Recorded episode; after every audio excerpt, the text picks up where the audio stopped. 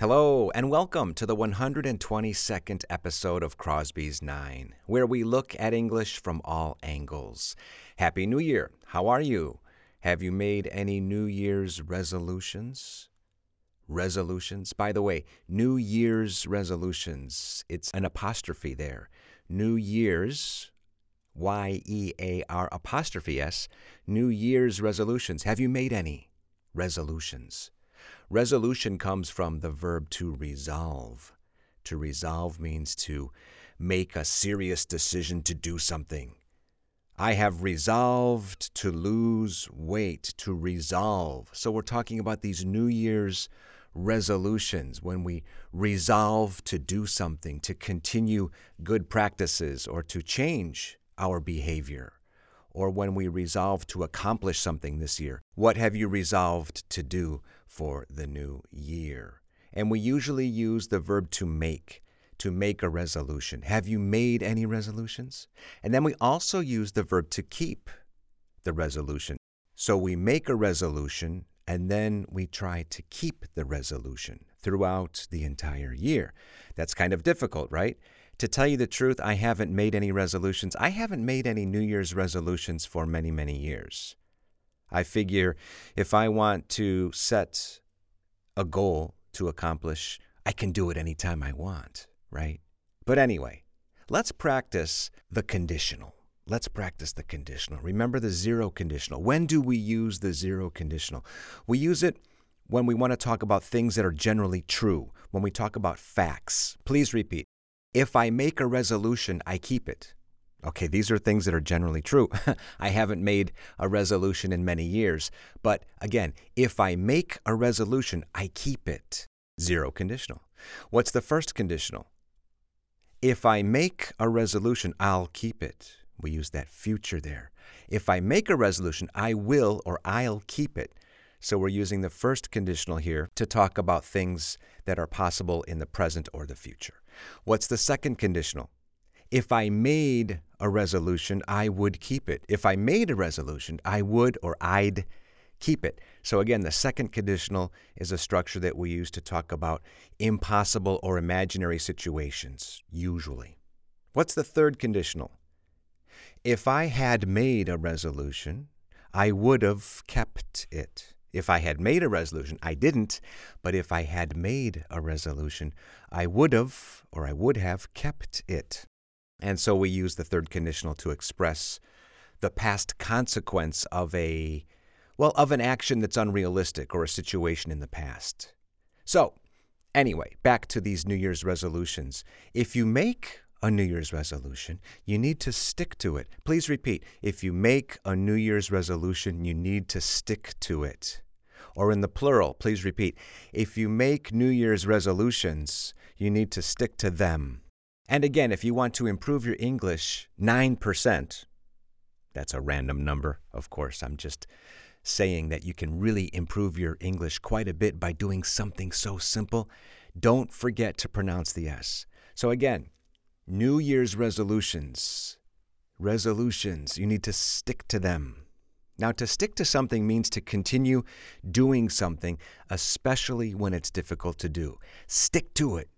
These New Year's resolutions are difficult to keep. I've made a couple and I need to stick to them. By the way, the verb to stick, is that a regular verb or an irregular verb? Stick, stuck, stuck.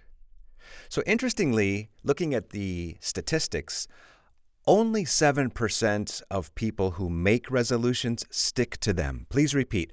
Only 7% of people who make resolutions stick to them. Repeat it again, okay? Repeated a couple times, only 7% of people who make resolutions stick to them. Again, you can improve your speaking by simply imitating me. Believe me, it works. Okay, well, that's not very much. 7%. Wow.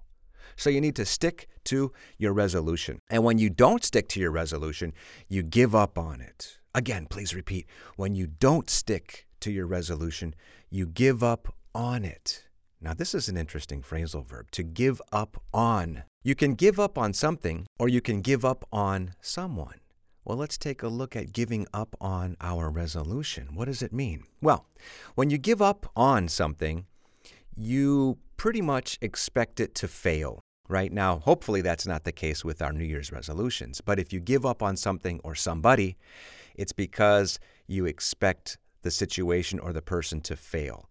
So you usually begin the situation with high expectations, right? It's the new year. We have these New Year's resolutions. We are going to stick to them. And something happens and we give up on the resolution. Let's say, for example, that I have made one New Year's resolution and it is to lose weight. Okay, last year, let's say I made this resolution last year and I did pretty well in January. I lost some weight last January. In February, I broke even. Remember the phrasal verb to break even. To break even is when you don't gain and you don't lose. So, yeah, last February, I didn't lose any weight, but I didn't gain any weight, so I broke even. And in March, I started gaining weight. And the same thing happened in April, and the same thing happened last May. And by June, I had given up on my New Year's resolution. You see how that works? By June, I had given up on my New Year's resolution of losing weight. I could see that it wasn't working. So, again, to give up on something means to expect it to fail, and so you stop trying. A classic example, I think, when it comes to people is an athlete. Let's say a professional athlete. In this case, we're going to use the example of the New York Yankees, the baseball team. Let's say that the Yankees drafted a university player and they think he's going to be really, really good in the big leagues at the major league level. And so they drafted this player, they worked with the player, they helped train the player, they invested a lot of money in this player, but this player lost his focus. He lost his concentration. He wasn't participating in the practice sessions. He even had some discipline problems. So it became very clear to the New York Yankee organization that he was becoming a problem despite their efforts to fix the problem. It wasn't getting any better. So here we go. We're going to use the phrasal verb now. The New York Yankees finally gave up on him. So there's a good phrasal verb to practice.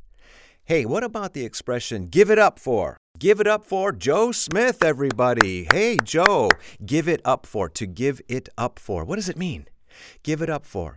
Well, we use this expression to ask an audience to applaud for somebody. Hey, clap, applaud for somebody. Give it up for Mr. Smith. Give it up for Mrs. Jones. Give it up for so and so. So and so. What does so and so mean? So and so. We'll use this expression when we don't necessarily want to use a particular name of somebody. When we refer to somebody without their real name, or maybe we have forgotten the name, we just say, um, so and so. Give it up for so and so. Give it up for, mm, I can't remember the person's name. Give it up for so and so. So we use this expression, give it up for, which means to applaud for somebody when you are introducing them. Okay. Now, one last thing here, quickly, and I want you to review this. Usually, used to, and to be used to.